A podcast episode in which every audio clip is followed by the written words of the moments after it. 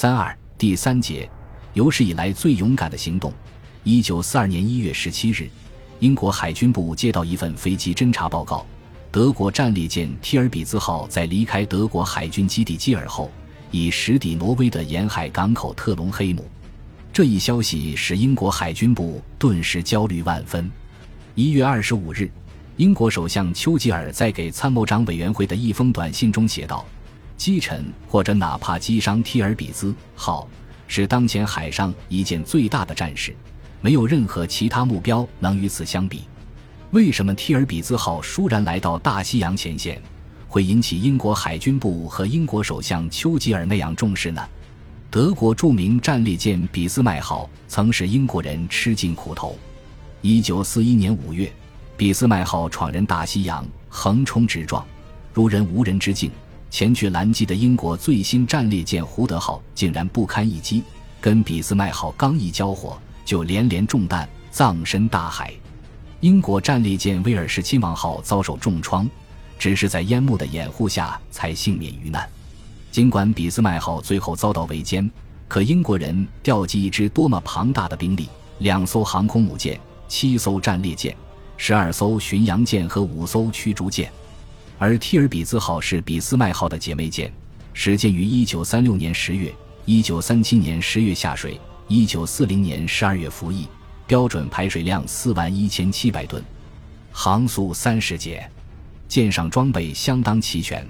既有三百八十毫米主炮八门，一百五十毫米副炮十二门，一百零五毫米高射炮十六门，三十七毫米高射炮十六门，二十毫米高射机关炮二十余门。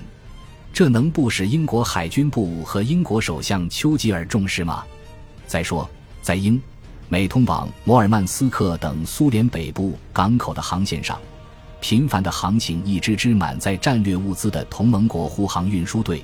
而提尔比兹停泊的挪威海岸正处于这条航线附近，他像拦路打劫的陆林汉，随时都可能突破对方警戒，长驱直入，突袭同盟国的运输船队。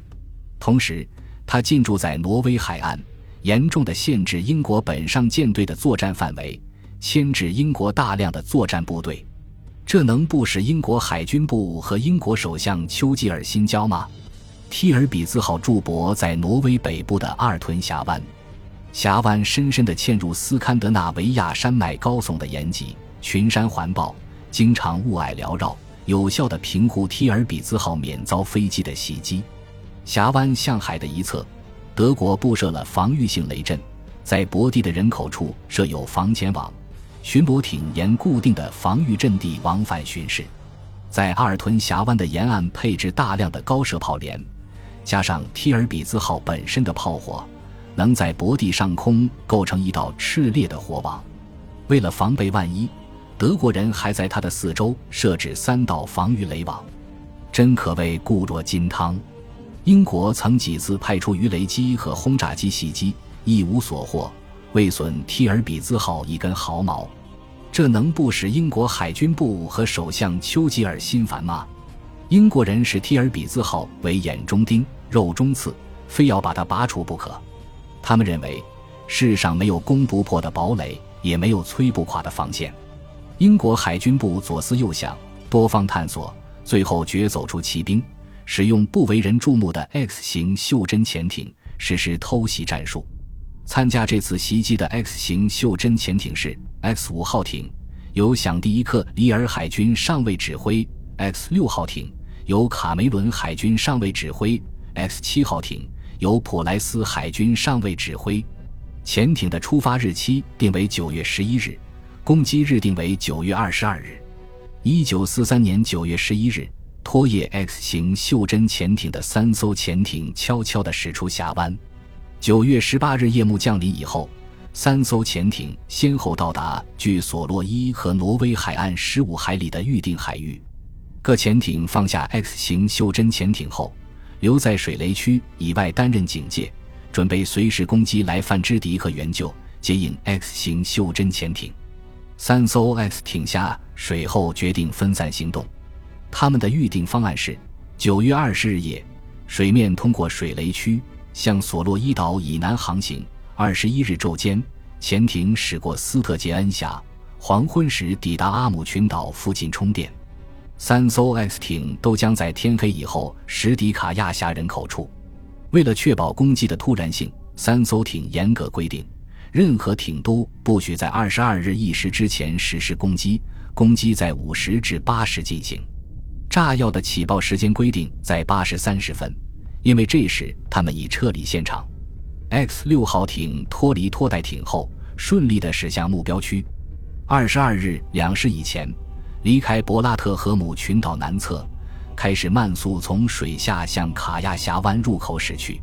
五十五分，艇长卡梅伦从潜望镜中突然发现一艘巡逻艇由北向南高速行驶。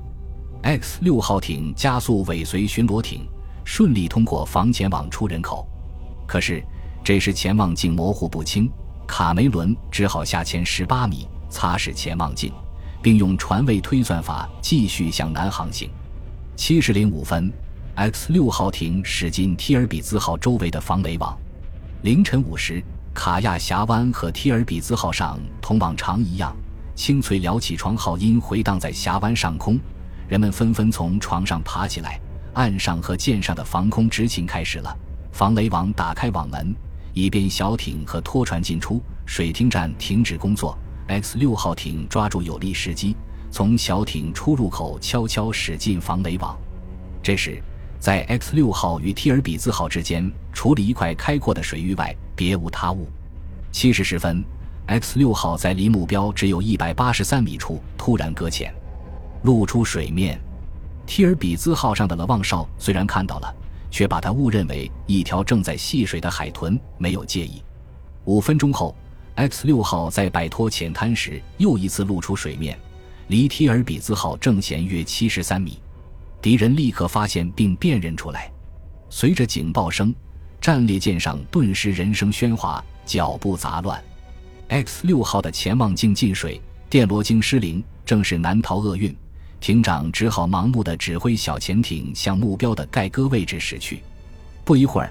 X 六号在提尔比兹号左舷舰首处又一次露出水面，舰上的轻武器开火了，手榴弹也雨点似的向他投来。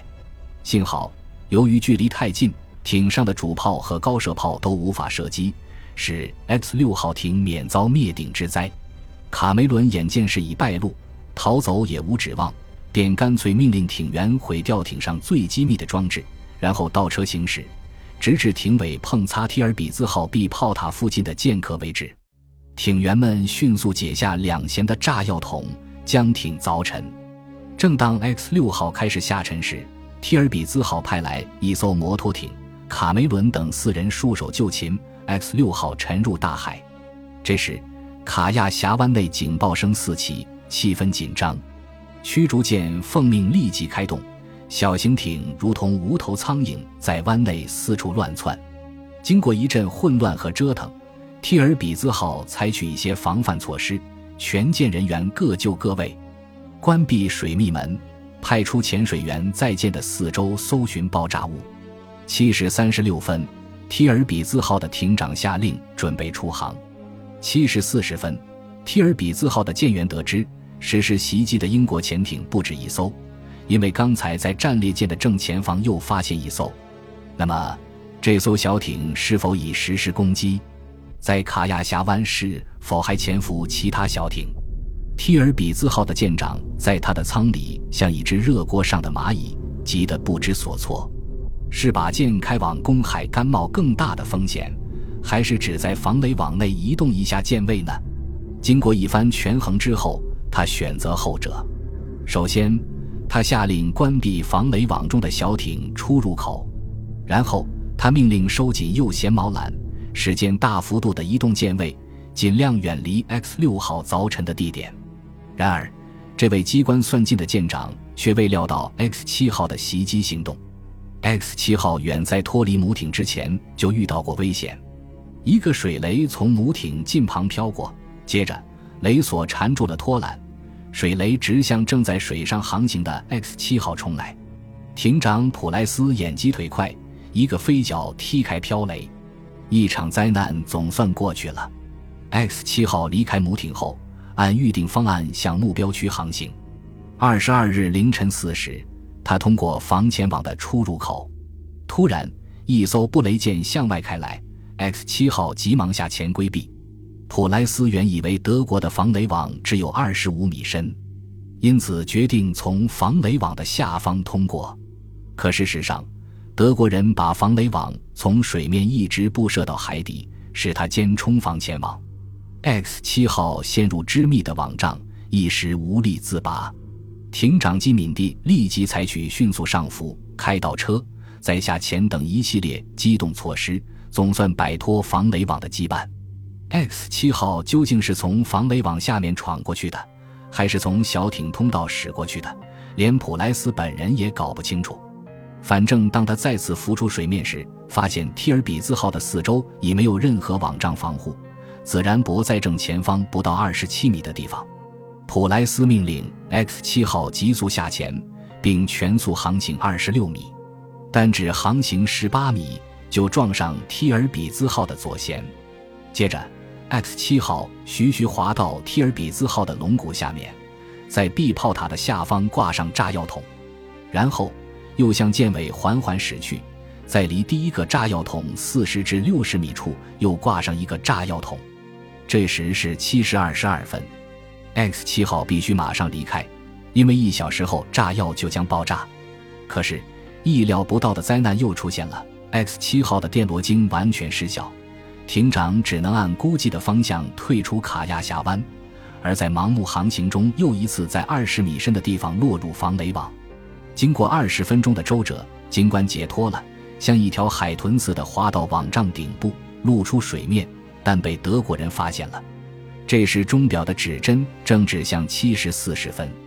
提尔比兹号立即动用机枪向 S 七号射击，子弹如冰雹似的打在艇体上。普莱斯立即打开所有的主压载水舱，石艇迅速下潜到四十米深处，但他不幸又撞上另一道防雷网。八时十二分，突然一声剧烈的爆炸把 X 七号震出网外，他不得不上浮。普塞斯发现提尔比兹号依然平浮在水面上，他一时陷入迷惘，搞不清是他放置的炸药爆炸了，还是敌人实施深水炸弹反击。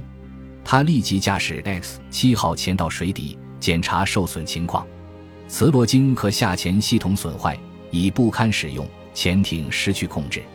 这时，峡湾内热闹非凡，到处响起深水炸弹和爆炸声。普莱斯决定弃艇，他驾艇上浮，第一个从升降口爬出来。